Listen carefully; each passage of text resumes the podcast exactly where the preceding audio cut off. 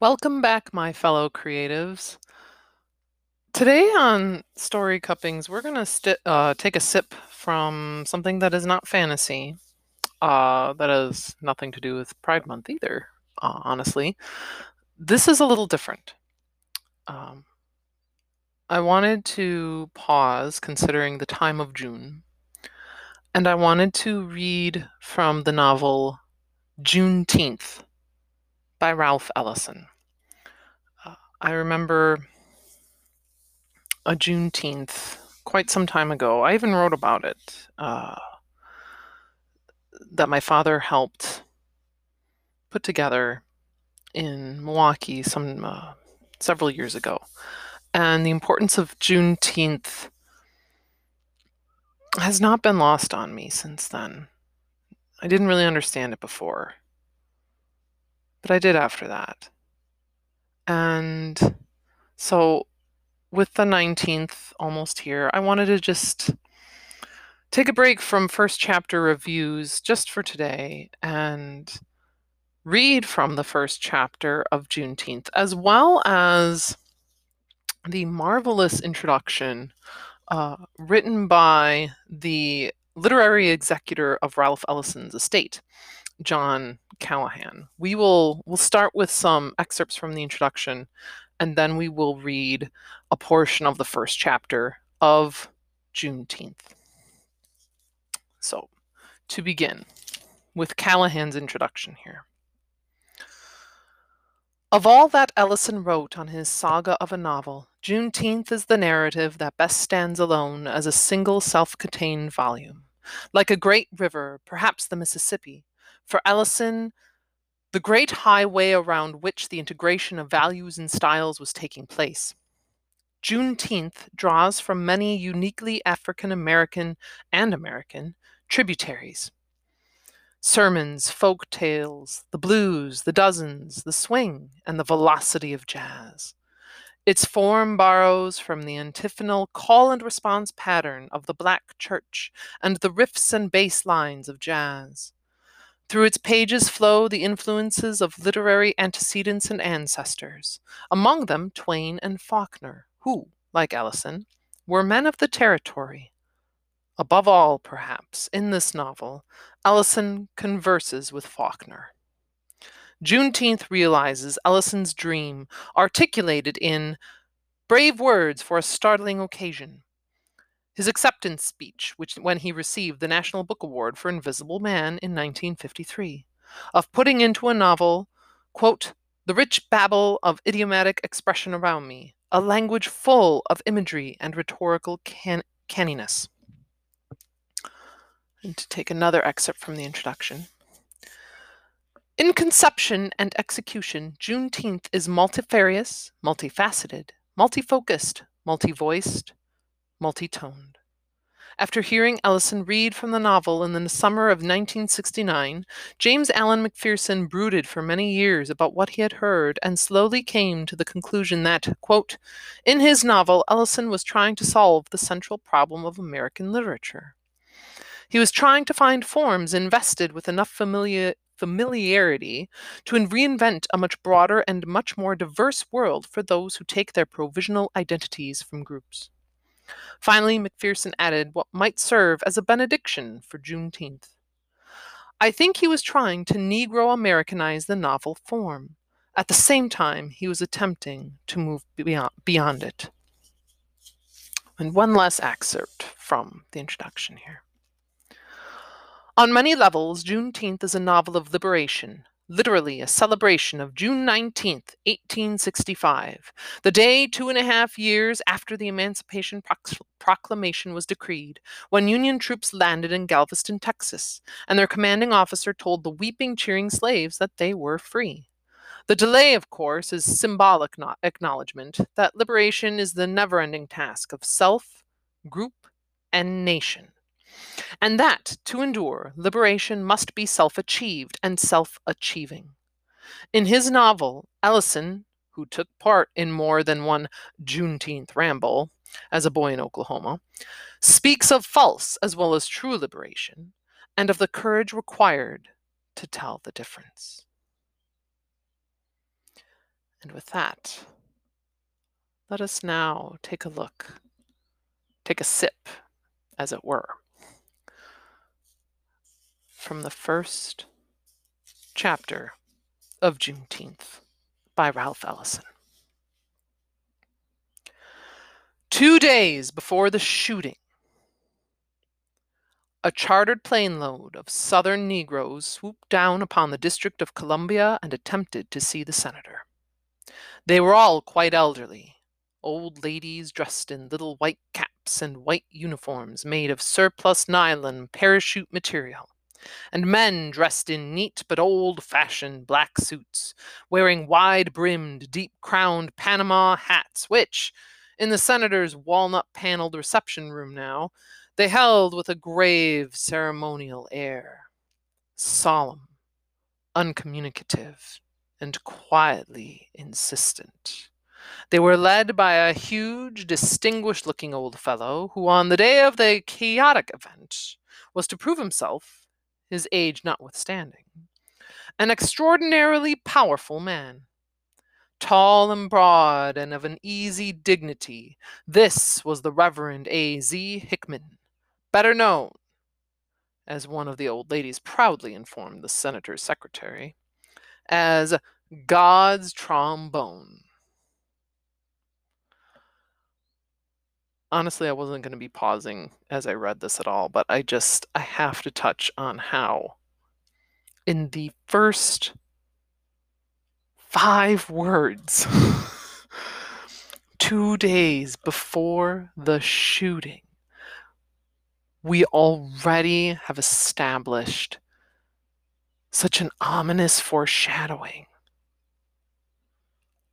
And the fact that we are in a senator's office and that this the reverend hickman or god's trombone uh, would be able to prove himself during a chaotic event that is definitely making us pause as to oh no something is something terrible is going to happen we already know it happens because it's two days before the shooting. It's it's not two days before the attempted shooting. It this shooting occurs, whatever it is, but who gets shot? Where is it happening? Why? And we are wondering immediately about that shooting. And so we want to read ahead. We want to move forward in order to know more about what sounds like a horrible thing. So back to it. This, however, was about all they were willing to explain. Forty four in number, the women with their fans and satchels and picnic baskets, and the men carrying new blue airline take on bags, they listened intently while Reverend Hickman did their talking. Ma'am, Hickman said, his voice deep and resonant, as he nodded toward the door of the senator's private office. You just tell the senator that Hickman has arrived. When he hears who's out here, he'll know that it's important and want to see us. But I've told you that the senator isn't available, the secretary said. Just what is your business? Who are you, anyway? Are you his constituents? Constituents? Suddenly the old man smiled. No, miss, he said. The senator doesn't even have anybody like us in his state. We're from down where we're among the counted, but not among the herd. Very poignant way of referring. then why are you here? she said. What is your business? He'll tell you, ma'am, Hickman said. He'll know who we are, and all you have to do is tell him that we have arrived. The secretary, a young Mississippian, sighed. Obviously, these were the Southern Negroes of a type she had known all her life, and old ones. Yet, instead of being already in herd like movement toward the door, they were calmly waiting, as though she hadn't said a word. And now she had a suspicion that, for all their staring eyes, she actually didn't exist for them. They just stood there. now looking oddly like a delegation of Asians who had lost their interpreter along the way and were trying to tell her something which she had no interest in hearing. Through this old man who himself did not know the language. Suddenly, they no longer seemed familiar, and a feeling of dream-like incongruity came over her. There were so many that she could no longer see the large abstract paintings hung along the paneled wall, nor the framed facsimiles of state documents, which hung above a bust of Vice President Calhoun. Some of the old women were calmly plying their palm leaf fans as though in serene defiance of the droning air conditioner. Yet she could see no trace of impertinence in their eyes, nor any of the anger which the senator usually aroused in members of their group. Instead, they seemed resigned, like people embarked upon a difficult journey who were already far by, beyond the point of no return. Her uneasiness grew. Then she blotted out the others by focusing her eyes narrowly upon their leader. And when she spoke again, her voice took on a nervous edge. I've told you that the senator isn't here, she said. And you must realize that he is a busy man who can only see people by appointment. We know, ma'am, Hickman said, but you don't just walk in here and expect to see him on a mo- minute's notice. We understand that, ma'am, Hickman said, looking mildly into her eyes, his close cut white beard tilted to one side. White head, I'm sorry. His close cut white head tilted to one side. But this is something that developed of a sudden. Couldn't you reach him by long distance? We'd pay the charges. And I don't even have to talk, miss. You can do the talking. All you have to say is that we have arrived. I'm afraid that this is impossible, she said. The very evenness of the old man's voice made her feel uncomfortably young. And now, deciding that she had exhausted all the tried and true techniques her region had worked out, short of violence, for getting quickly rid of Negroes, the secretary lost her patience and telephoned for a guard. They left as quietly as they had appeared, the old minister waiting behind until the last had stepped into the hall. Then he turned, and she saw his full height framed by the doorway as the others arranged themselves beyond him in the hall. You're really making a mistake, miss, he said. The senator knows us and knows you, she said indignantly. I've heard Senator Sunraider state the, that the only colored he knows is the boy who shines shoes at his golf club. Oh? Hickman shook his head as the others exchanged knowing glances. Very well, ma'am. We're sorry to have caused you this trouble. It's just that it's very important that the senator know we're on the scene.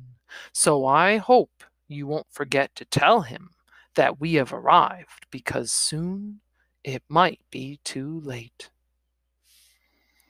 There was no threat in it. Indeed, his voice echoed the odd sadness which she thought she detected in the faces of the others just before the door blotted them from view.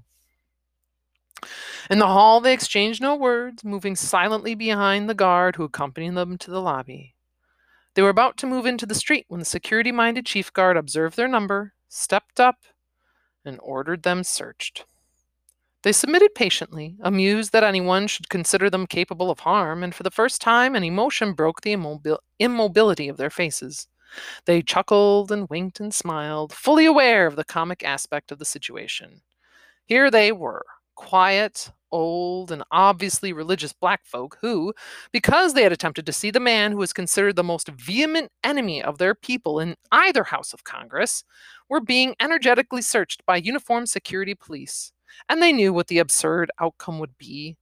They were found to be armed with nothing more dangerous than pieces of fried chicken and ham sandwiches, chocolate cake, and sweet potato fried pies. Some obeyed the guard's commands with exaggerated sprightliness, the old ladies giving their skirts a whirl as they turned in their flat heeled shoes.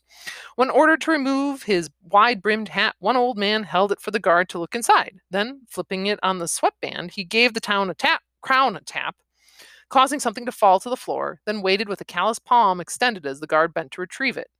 Straightening and unfolding the object, the guard saw a worn but neatly creased $50 bill. Which he dropped open on the outstretched palm as though it were hot. They watched silently as he looked at the old man and gave a dry, harsh laugh. Then, as the con- he continued laughing, the humor slowly receded behind their eyes. Not until they were allowed to file into the street did they give further voice to their amusement. These here folks don't understand nothing, one of the old ladies said. If we had been the kind to depend on the sword instead of on the Lord, we'd been in our graves long ago. Ain't that right, Sis Arter? You said it, Sister Arter said. In the grave and done long finished molding. Let them worry. Our conscience is clear on that. Amen. On the sidewalk now, they stood around Reverend Hickman holding a hushed conference. Then, in a few minutes, they disappeared in a string of taxis and the incident was thought closed. Shortly afterwards, however, they appeared mysteriously at a hotel where the senator leased a private suite and tried to see him. How they knew of this secret suite, they would not explain. Next, they appeared at the editorial offices of the newspaper, which was most critical of the senator's methods. But here, too, they were turned away. They were taken for a protest group, just one more lot of disgruntled Negroes crying for justice as though theirs were the only grievances in the world. Indeed, they received less of a hearing here than elsewhere. They weren't even questioned as to why they wished to see the senator, which was poor newspaper work to say the least, a failure of technical alertness, and, as events were soon to prove, a gross violation of press responsibility. And what events, what events will prove this? I don't know. We'd have to keep reading, but our time is almost up. Those were the first few pages of chapter one of Juneteenth by Ralph Ellison. In reading that and thinking of the events in the last year, one can see how it feels like there has been a change, and yet some things never, never changed at all. It's it's a timelessness about Ralph Ellison's words that y- you wish was not feeling timeless. you wish it was something of its period, of its day. Not yet. But Lord willing, someday. Something I say to my students a lot, and I will say it here because I think it is so very important that we, rather than spreading the jeers, spreading the misinformation, spreading the the straw mans and the false the falsehoods Let's be the reason that someone else smiles today instead. Let's be the reason someone is thankful they are alive today instead. Let us be the reason that someone else understands today so that tomorrow can be a little bit better. I hope you take the time over the next few days, next few months, next few years to learn about Juneteenth and why it matters. Next week, we'll return to fantasy. We will return to Pride Month. Until then, read on, share on, and write on, my friends.